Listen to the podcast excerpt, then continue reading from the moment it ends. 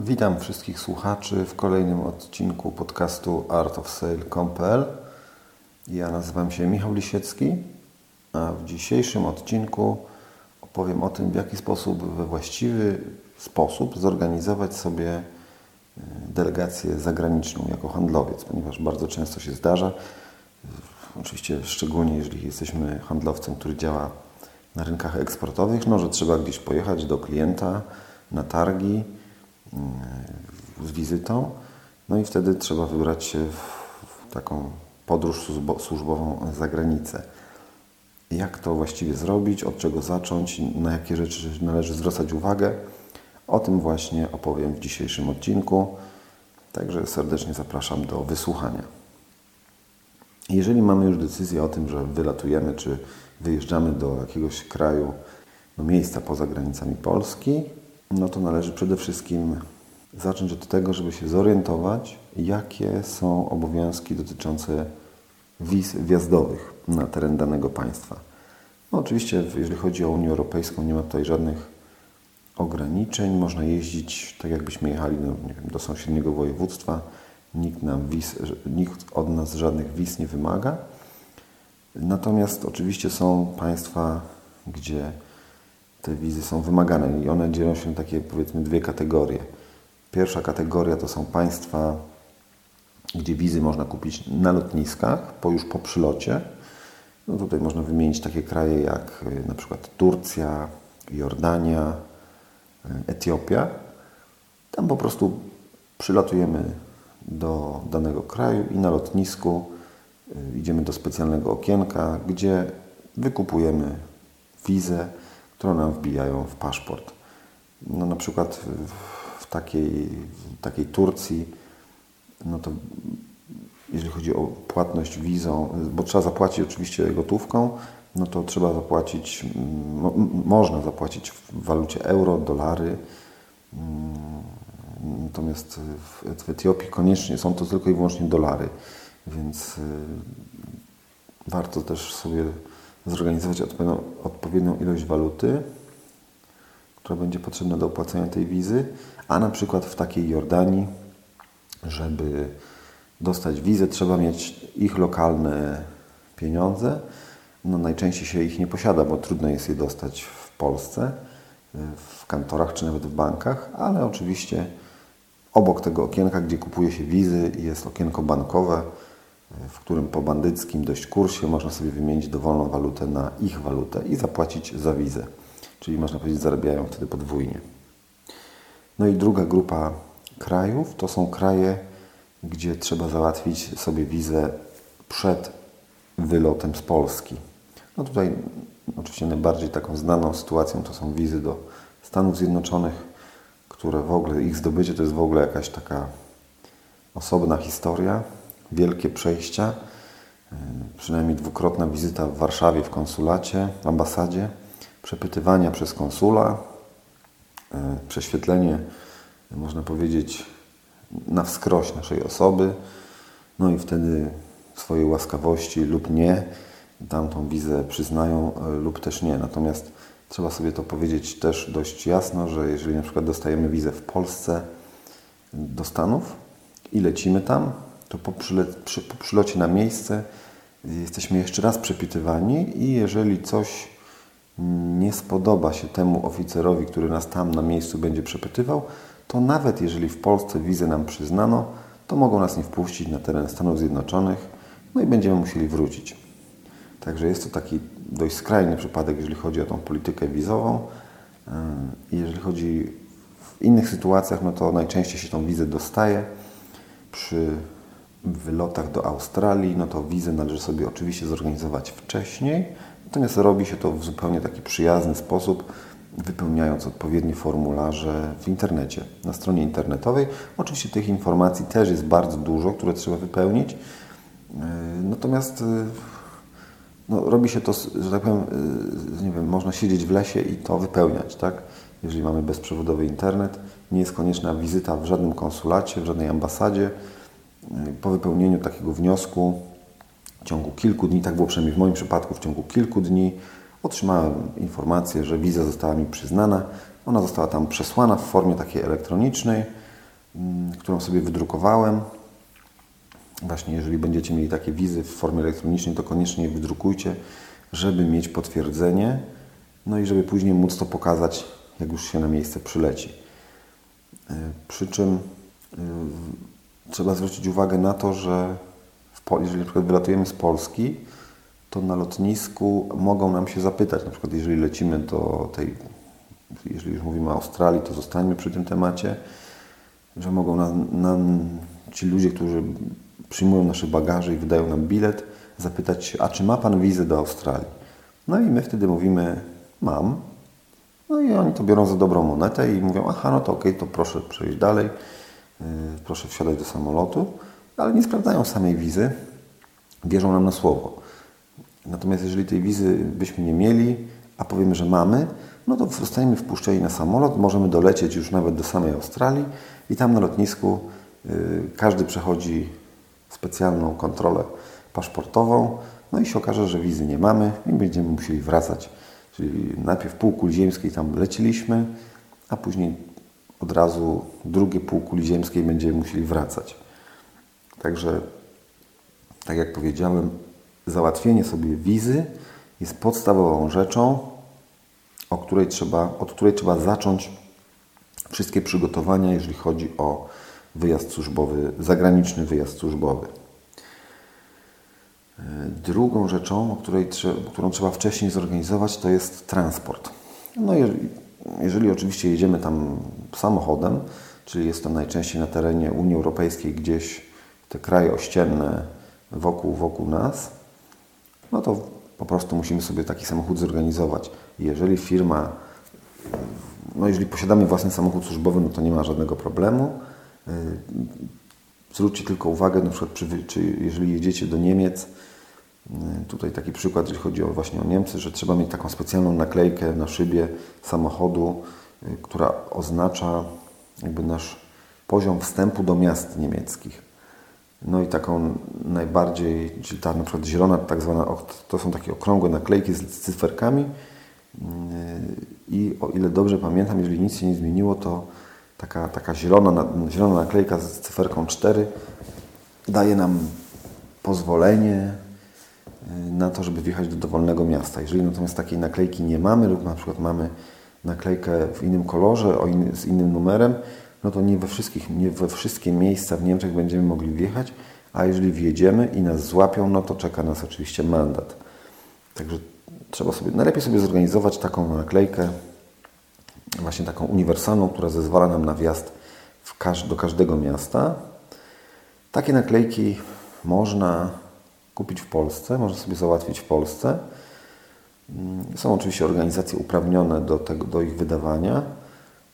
Albo można sobie kupić ją już będąc na miejscu w Niemczech, przy autostradach można sobie tam gdzieś zjechać i taką naklejkę kupić, tylko że trzeba się wcześniej zorientować, gdzie to można zrobić. Dlatego najlepszym rozwiązaniem jest kupienie takiej naklejki w kraju, po prostu przed wyjazdem. No, jeżeli planujemy wyjazd służbowy, zagraniczny pociągiem, no to kupno biletów, rzecz oczywista. Możemy to zrobić bezpośrednio przy okienku na dworcu kolejowym, ale również możemy zakupić bilety przez internet, co jest no, oczywiście wygodniejszą sprawą. Przy czym oczywiście nie zawsze da się to zrobić, na przykład jeżeli jedziemy do Monachium w Niemczech. No więc PKP nie sprzeda nam biletu z Poznania na przykład do Monachium bezpośrednio, tylko będzie to bilet, trzeba kupić sobie bilet z Poznania do Berlina, no i później na miejscu z Berlina do Monachium. Także o tym też trzeba pamiętać. Te dwa środki transportu, czyli samochód i samolot, no są takie raczej, bym powiedział, proste w obsłudze. Nawet jeżeli nie posiadamy własnego samochodu służbowego, a chcielibyśmy jechać samochodem firmowym, no to po prostu trzeba przestrzegać procedur wewnętrznych firmy, zarezerwować go odpowiednio wcześniej lub wynająć w wypożyczalni samochodów. Natomiast takim najbardziej skomplikowanym środkiem transportu, jeżeli chodzi o tą stronę organizacyjną, jest samolot. Ponieważ bilety warto kupować dużo wcześniej, kilka tygodni wcześniej przed planowanym wyjazdem, no bo wiadomo, że Wtedy i ceny są lepsze i wybór jest większy. Jeżeli będziemy planować wyjazd, powiedzmy taki na wariata, czyli będziemy te bilety kupować, nie wiem, kilka dni lub kilka godzin przed wylotem, no to raz, że będzie to nas dużo drożej kosztować, a dwa, możemy po prostu nie znaleźć miejsca na dogodne dla nas połączenie. Zrobiąc to z jakimś tam wielotygodniowym wyprzedzeniem, przebieramy sobie w ofertach, przebieramy sobie w przewoźnikach i właściwie mamy dużo większy wybór, jeżeli chodzi o ceny i o połączenia. No bo to też jest tak, że na przykład lecąc no przykładowo z Poznania do Addis Abeby w Etiopii, to też oczywiście nie lecimy tam bezpośrednio, tylko najpierw lecimy z Warszawy do Frankfurtu, a później dopiero z Frankfurtu do Addis Abeby. No i to jest teraz pytanie, jak wcześniej załatwimy sobie bilety na samolot, bo może się okazać, że jeżeli zrobimy to późno, no to może być taka sytuacja, że lecimy na przykład rano z Warszawy, o 7 rano z Warszawy do Frankfurtu. We Frankfurcie jesteśmy powiedzmy około godziny 10, a samolot z Frankfurtu do Addis Abeby odlatuje o godzinie, strzelam, 19, co oznacza, że niestety będziemy musieli te 9 godzin przesiedzieć na lotnisku, co nie jest wcale takie sympatyczne. A jeżeli sobie to załatwimy odpowiednio wcześniej, no to wtedy na przykład czekamy tylko godzinę na lotnisku, możemy spokojnie sobie przejść do tego punktu, gdzie pasażerowie oczekują na odprawę przy następnym locie, no i zajmuje nam to godzinę, czyli mamy czas, żeby coś zjeść, coś wypić i już jest nasz samolot, nie marnujemy czasu. Czyli pamiętajmy o tym, żeby dużo wcześniej zaplanować sobie zakup biletów samolotowych. I jeżeli o mnie chodzi, to ja z reguły przed wylotem sprawdzam połączenia na takim portalu eSky, no i stamtąd wybieram najbardziej dogodne połączenia. No i teraz, jeżeli chodzi o zakup biletów, no to można to robić na kilka sposobów. Można robić to przez biura podróży, bo biura podróży rezerwują bilety i kupują je dla nas.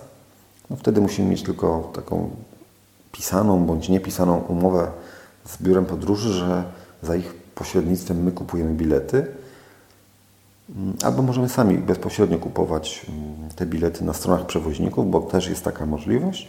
No wtedy musimy najczęściej posiadać jakąś kartę kredytową czy inną kartę płatniczą, za pomocą której będziemy mogli dokonać tego przelewu za bilet. No i wtedy też to właściwie niezależnie od tego, czy kupujemy przez biuro podróży, czy kupujemy bezpośrednio, no to bilet ma taką formę elektroniczną, którą można sobie wydrukować, ale oczywiście nie jest to na 100% konieczne, bo oni po prostu mają nas w systemie, czyli pokazując im paszport czy jakiś inny dowód tożsamości, oni już widzą, że my jakby mamy prawo bycia w tym samolocie i prawo lotu. Ale zawsze dobrze jest taki bilet posiadać, ponieważ no, a nuż komputery wysiądą i wtedy będziemy w kłopocie. Także jeżeli mamy już kupiony bilet na samolot, możemy rozpocząć poszukiwania miejsca, w którym będziemy mogli przenocować, czyli hotelu. Najlepiej zrobić to oczywiście wcześniej, nie szukać tego hotelu na ostatnią chwilę, bo może nie być miejsc. Nie szukać, absolutnie odradzam poszukiwania hotelu po przylocie na miejsce, bo zajmie nam to po prostu zbyt dużo czasu. To trzeba załatwić po prostu wcześniej. Dużo wcześniej przed wyjazdem, jeżeli oczywiście mamy taką możliwość. No i teraz znowu, ja osobiście korzystam najczęściej, żeby się zorientować, jak wygląda hotel, z serwisu booking.com. Tam sobie można wejść, można sobie taki hotel obejrzeć, wygląd pokoju, jak wygląda recepcja, pokój, łazienka. Oczywiście należy zdawać sobie sprawę z tego, że te zdjęcia są mocno podrasowane. Natomiast no, jeżeli jedziemy w podróż służbową, no to nie jedziemy na wakacje, więc nie zależy nam na tym, żeby to był nie wiadomo jak luksusowy pokój. No, ma po prostu spełniać pewne standardy, takie jak żeby to był pokój na piętrze dla niepalących, jeżeli nie jesteśmy niepalący, żeby było Wi-Fi dostępne, czyli internet, żeby był dostępny w pokoju, no i żeby była łazienka i klimatyzacja, jeżeli jest to jakiś taki kraj o cieplejszym klimacie.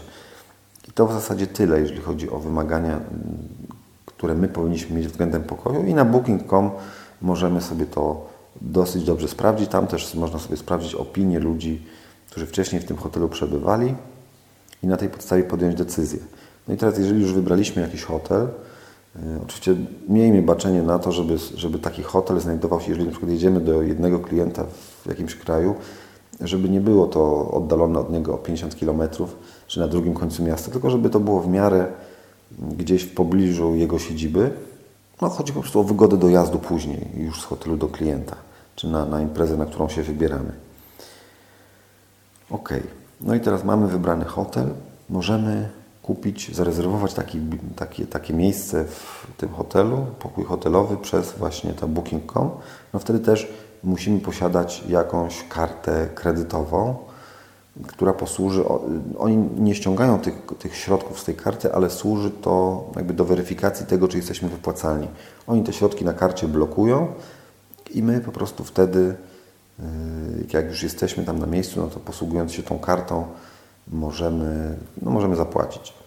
Natomiast jeżeli takiej karty nie posiadamy, no to należy się po prostu wtedy bezpośrednio zwrócić do hotelu, no bo na booking.com czy na każdym innym portalu takim hotelowym te namiary na hotel są dobrze podane, także musimy odszukać ten hotel w internecie, musimy nawiązać kontakt z recepcją i poprosić ich po prostu o wystawienie faktury jakiejś takiej zaliczkowej, jeśli chodzi o rezerwację pokoju. No i faktura do nas przychodzi i my jakby płacimy tą należność przez dział księgowości, no i mamy pokój zarezerwowany.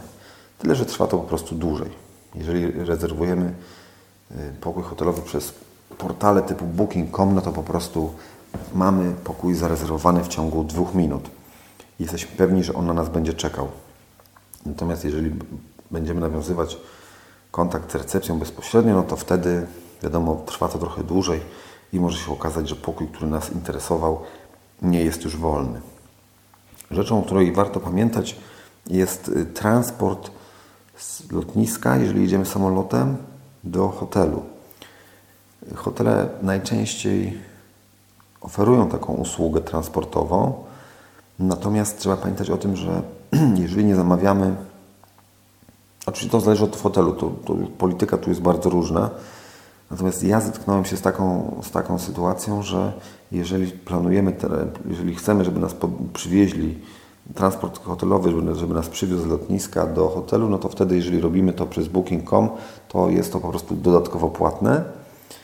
Niedużo, ale zawsze. A jeżeli zamawiamy pokój bezpośrednio jakby przez hotel, przez stronę tego hotelu, a nie przez booking.com, no to wtedy ten transport jest wliczony jakby w cenę, jest gratisowy, tak to się nazywa. Czyli jest wliczony w cenę pokoju. Z tym, że wtedy cena pokoju może być na przykład trochę wyższa. Chociaż nie jest to oczywiście regułą, także trzeba to po prostu sobie porównać. Jeżeli liczymy się z każdym groszem i bardzo jest to dla nas ważne, to po prostu porównajmy ofertę hotelu bezpośrednio i przez booking.com i wtedy będziemy mieli jasność, co się nam bardziej opłaca. Czyli tak, podsumowując, mamy wizę, mamy kupione bilety na samolot, czyli generalnie mamy zorganizowany transport i mamy zarezerwowany pokój w hotelu. Czyli te 3 najważniejsze rzeczy, które są potrzebne, mamy. Co jeszcze warto zrobić?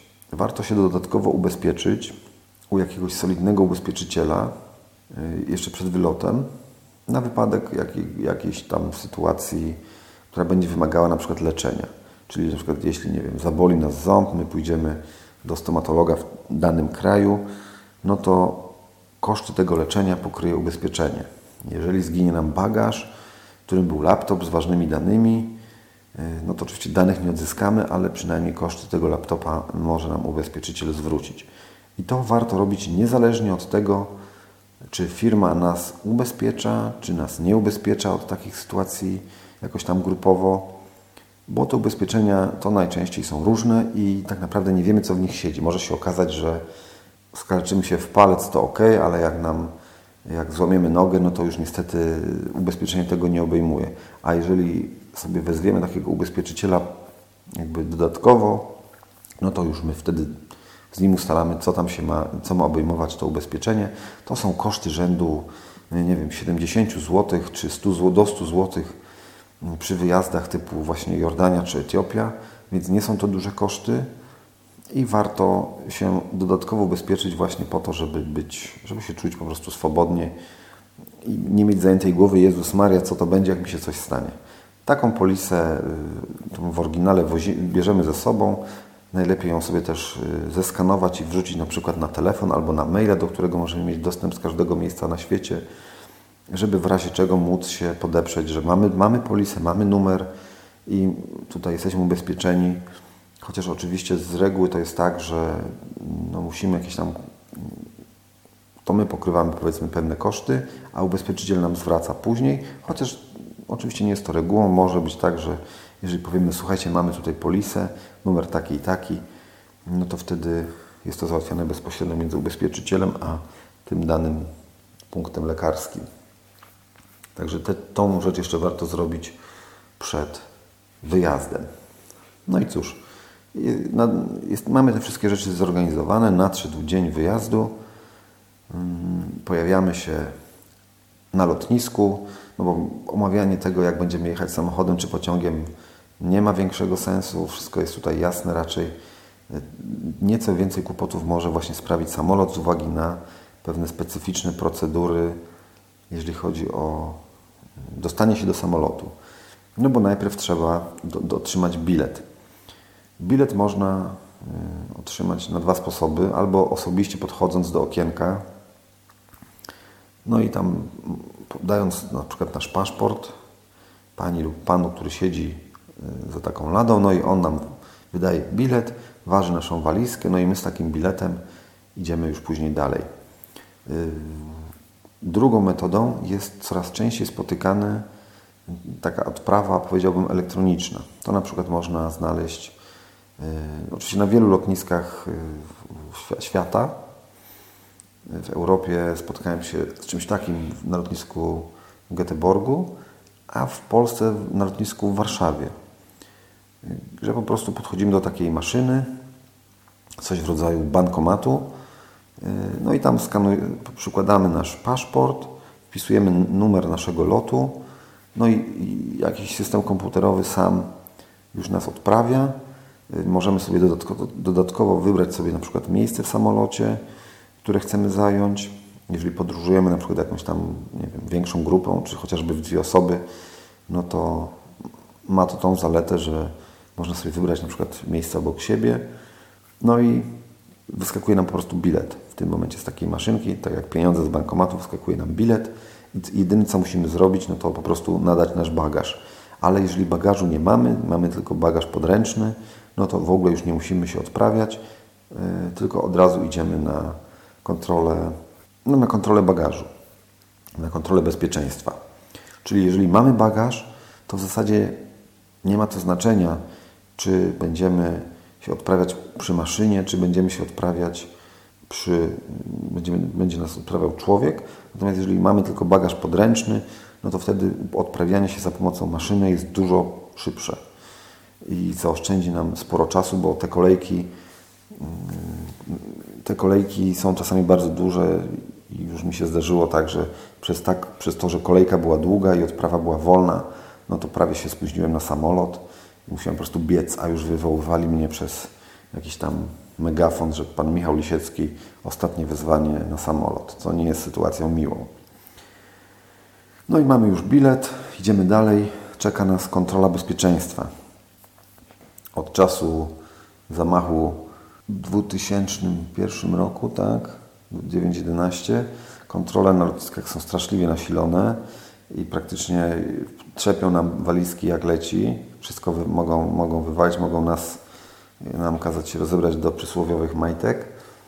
Natomiast najczęściej wygląda to tak, że nasz ten główny bagaż, jeżeli takowy mamy, on już nie jest sprawdzany, on po prostu, on sobie idzie na taśmie, my już tego nie oglądamy, jego dopiero zobaczymy, jak już będziemy na miejscu, wyskoczy nam na tą taśmę, gdzie się przesuwają te walizki, no ale nasz bagaż podręczny musi zostać mocno prześwietlony. Najczęściej polega to na tym, że po prostu przechodzimy przez bramkę wykrywacz metali, czyli musimy pozbyć się wszystkich metalowych rzeczy, zdjąć pasek, zdjąć zegarek, i przechodzimy przez ten wykrywacz metali, a nasz bagaż wkładamy do specjalnych kuwet, przy czym laptopa zawsze musimy wyjąć osobno. Jeżeli mamy na przykład plecak lub teczkę, to musimy z tej teczki wyjąć laptopa i położyć go obok, całą resztę, jeżeli mamy jakąś kurtkę, wszystkie pieniądze, zegarki, telefony, musimy do takiej specjalnej kuwety włożyć i ona przejeżdża przez taki specjalny skaner, który ewentualnie wykrywa jakieś tam potencjalnie niebezpieczne przedmioty. Tutaj taka uwaga praktyczna. Nie wkładajmy nigdy biletu do kuwety. Raz miałem taką sytuację, że włożyłem właśnie bilet do kuwety i kuweta wjechała do skanera i wyjechała z tego skanera już bez mojego biletu. Wezwałem ochronę, na szczęście było to na lotnisku w Polsce, więc nie było bariery językowej. Wezwałem ochronę, mówię, że słuchajcie, no był tu bilet, nie ma biletu. Przed chwilą mnie sprawdzaliście tam wcześniej, czy ja bilet mam, więc wszedłem, czyli bilet miałem. No zróbcie coś, przeszukajcie, może zatrzymajcie tą maszynę, no ale tam jest po prostu zawsze kupa ludzi. Ta kolejka jest, taka ciągnie się w nieskończoność, oni nie mogą zatrzymać całej maszynerii tylko po to, żeby mojego biletu poszukać. Więc po 5 minutach takiego nerwowego przeszukiwania, gdzie ten bilet mógł tam wpaść, pan z ochrony zaglądał po prostu we wszystkie zakamarki, no ale stwierdził, że nie może maszyny zatrzymać, no więc musiałem z nim iść. Całe szczęście, że dało się to tak szybko załatwić, musiałem z nim iść jeszcze raz do tego okienka, z którego mnie odprawiano i tam dostałem nowy bilet. Natomiast no jest to, znowu, to są niepotrzebne nerwy, to jest niepotrzebnie stracony czas. Ja się wtedy bardzo zdenerwowałem, pamiętam, bo już myślałem, że nie będę miał drugiego biletu i nie polecę. A miałem umówione spotkania już na drugi dzień z klientami. Także nie wkładajcie nigdy biletów do kuwety. Chyba że bilet spoczywa w teczce, a teczka jest w kuwecie. Ok, tak można zrobić, ale luzem nie wkładajcie nigdy biletów. To jest lekki papier, to może zostać poderwany przez jakiś tam, wentylator, który tam jest w środku, czy cokolwiek i biletu nie będzie. Po przejściu tej kontroli bezpieczeństwa, po prostu czekamy już później na nasz samolot, i lecimy sobie do kraju, do którego zdążamy. Jeżeli czeka nas dłuższa podróż samolotem przy trasach typu właśnie Australia na przykład, warto jest zastosować się do kilku takich podstawowych reguł, czyli staramy się nie pić napojów gazowanych przed lotem, ponieważ te bąbelki w naszym organizmie, jeżeli samolot zacznie się wznosić, co prawda oczywiście kabina jest tam izolowana, ale to ciśnienie jednak się zmienia, co czuć w uszach, że jak samolot się wznosi, to zatyka nam uszy i te bąbelki po prostu rozszerzają się w naszym organizmie, w naszym układzie pokarmowym, i doprowadzają do bardzo niekomfortowej sytuacji, szczególnie jeśli spożyliśmy większą ilość napojów gazowanych, także nie pijmy napojów gazowanych.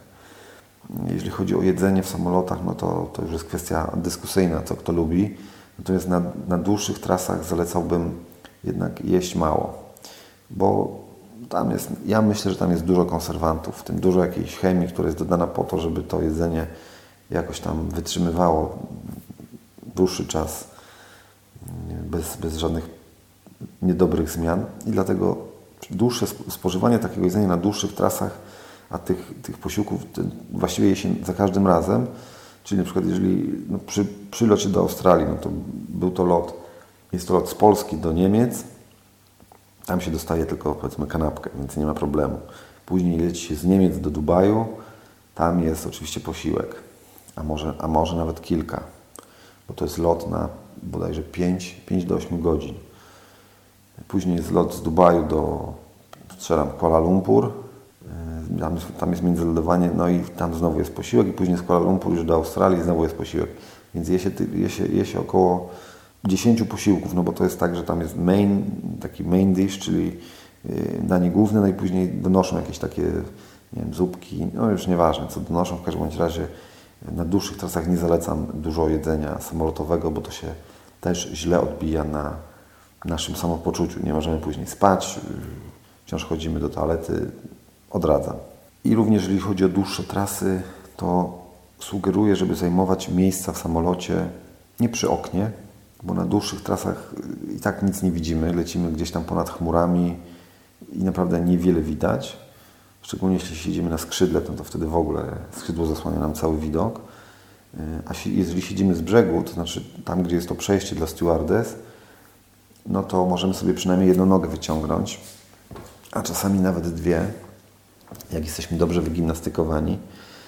A ma to taką zaletę, że na dłuższych trasach to naprawdę pomaga. Siedzenie 8 godzin przy oknie w pozycji takiego skulonego, siedzącego pasażera może być męczące.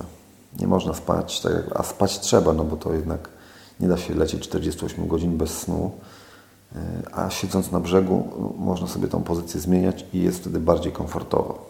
Kolejną rzeczą, o której należy pamiętać, jest zabranie ze sobą odpowiedniej ilości waluty, żeby tam na miejscu, nie wiem, móc płacić za taksówkę, żeby tam na miejscu móc płacić za posiłki, za hotele.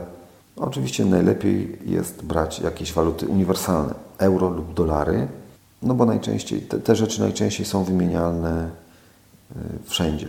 Oczywiście najbardziej uniwersalne są w zasadzie dolary.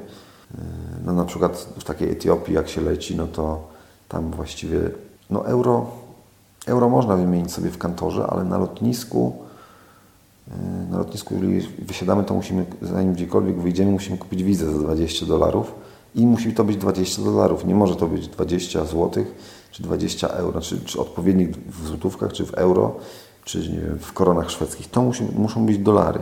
Dlatego warto się zaopatrzyć właśnie w tą walutę. Myślę, że to jest taka najbardziej uniwersalna. No oczywiście na miejscu sobie wymieniamy jak chcemy, tylko trzeba pamiętać, że są oczywiście pewne limity przewozu gotówki, więc jeżeli będziemy ze sobą mieli jakieś grube tysiące w walucie, no to jeżeli nam to znajdą, no to będą nas pytać, o co chodzi, dlaczego mamy tyle. Także lepiej posługiwać się kartą, a waluty mieć tam powiedzmy w granicach, w zależności oczywiście od długości wyjazdu, no ale między $500 a $1000 to na taki wyjazd rzędu tydzień, 10 dni. Jeżeli hotel mamy już opłacony, no to nie ma problemu, żeby to wystarczyło. Jeszcze mi się jedna rzecz przypomniała, jeżeli chodzi o wizy, że są takie kraje, które się nie lubią. I jeżeli pojedziemy do kraju A, który się nie lubi z krajem B, to jak później wjedziemy do kraju B, to się może okazać, że nie możemy wjechać, albo będą nas mocno przepytywać, co my w tym kraju A robiliśmy. Tutaj głównie chodzi o Izrael, ponieważ on jest w takim położeniu geopolitycznym, że bardzo nie lubi się ze swoimi sąsiadami. Dlatego jeżeli na przykład mamy wbitą w paszporcie wizę irańską i jedziemy do Izraela, no to ja nie mówię, że nie zostaniemy wpuszczeni na teren Izraela, ale może się zdarzyć, że będziemy troszeczkę dłużej i mocniej przepytywani przez służby bezpieczeństwa. Dlaczego byliśmy w tym Iranie? Co tam robiliśmy?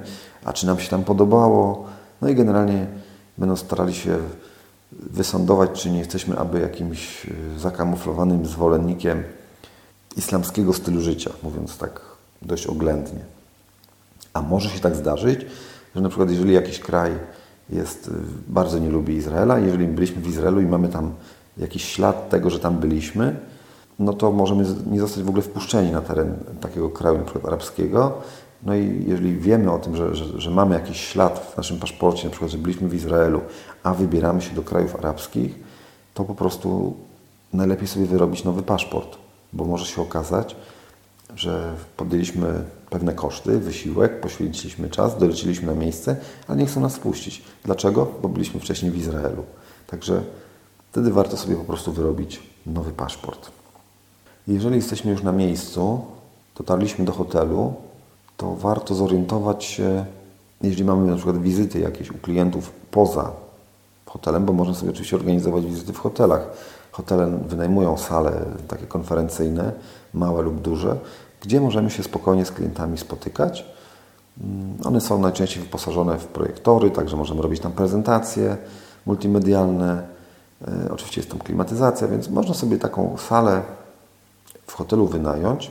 Czasami za bardzo dobre pieniądze, w sensie dobre, czyli relatywnie tanio, i żeby na przykład nie jeździć po klientach, jeżeli nie mamy takiej potrzeby, możemy ich zapraszać do nas. Klienci najczęściej godzą się chętnie na takie rozwiązania z tego względu, że no jakby, no czasami mogą myśleć, że ich siedziba nie jest na tyle reprezentacyjna, że zrobi na nas dobre wrażenie, a po drugie, no my jednak jesteśmy, nie znamy tego terenu, a oni znają, więc im łatwiej jest dotrzeć do hotelu niż nam do nich. Także można sobie taką salę wynająć w hotelu, no ale jeżeli chcemy lub musimy jeździć do klientów poza hotel, to należy się wtedy zorientować, czy hotel oferuje usługi transportowe, bo wiele hoteli posiada, po prostu mają tam, jest tam takie biurko, w takim hotelu siedzi facet lub kobieta i można u niej samochód z kierowcą wynająć i wtedy jest to o tyle wygodne, że z góry płacicie ustalone stawki, które oczywiście są droższe niż taksówki, no ale jest też inny komfort tej podróży. No i taki kierowca jest bardziej zaufany, może poczekać, może jeśli się spóźnimy, to może poczekać, jeżeli jesteśmy za wcześnie, to może przyjechać wcześniej, także jest trochę drożej, ale też jest bardziej elastycznie. A drugą formą podróżowania do klientów już w danym miejscu jest załatwianie sobie właśnie taksówek przez hotel. Jeżeli hotel wzywa taksówkę dla nas, no to najczęściej jest to taksówkarz sprawdzony, który wiemy, że nie przywiezie nas na kasie, mówiąc kolokwialnie. Tutaj taki przykład, kiedy byłem w podróży służbowej w Istambule, no to jechaliśmy do portu, bo stamtąd mieliśmy prom do klienta, no i była taka sytuacja, że taksówka wezwana przez hotel, zapłaciliśmy za nią 17 tych jednostek waluty tureckiej, a kiedy wracaliśmy tą samą drogą, wracaliśmy właśnie z portu do hotelu, no to już licznik bił trochę szybciej i płaciliśmy 55 jednostek tej waluty, czyli dużo, dużo więcej. No ale cóż było robić? Oczywiście nie zawsze da się ustalić cenę przed wejściem do takiej taksówki, ale to też pokazuje, na ile dobre jest właśnie organizowanie transportu przez hotele. A czasami jest wręcz tak, że jeżeli zamówimy taksówkę przez hotel, przyjeżdża taksówka, podchodzi do nas pan z recepcji i mówi: taksówka czeka, będzie to kosztować na przykład $6. I my wsiadamy do takiej taksówki, jedziemy i to rzeczywiście kosztuje $6. Dlatego jestem takim dużym zwolennikiem organizowania tego przez hotel. No dobrze. W takim razie przeszliśmy przez wszystkie etapy planowania i organizowania podróży służbowej, zagranicznej. Już wiemy, że należy mieć wizę, należy sobie, w jaki sposób należy zorganizować sobie transport, o czym pamiętać w czasie podróży. No i wiemy również, co z walutą, wiemy co z ubezpieczeniem, wiemy, jak organizować hotel i na co zwracać największą uwagę.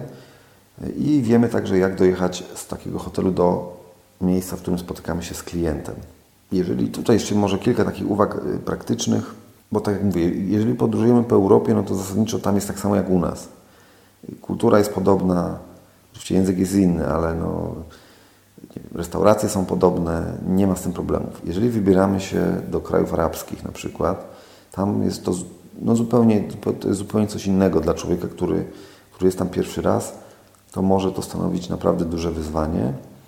Pamiętajmy o jednej zasadniczej rzeczy, że w krajach arabskich bywa, że nie pije się w ogóle alkoholu. Może nie być w hotelu alkoholu, może alkohol nie być dostępny, więc jeżeli chcemy zaprosić klienta, no w ogóle jeżeli chcemy zaprosić klienta na piwo, przysłowiowe piwo, no to może się okazać, że raz, że go troszkę obrazimy, no bo jest muzułmaninem i alkoholu nie spożywa, a dwa, nie ma gdzie tego piwa kupić.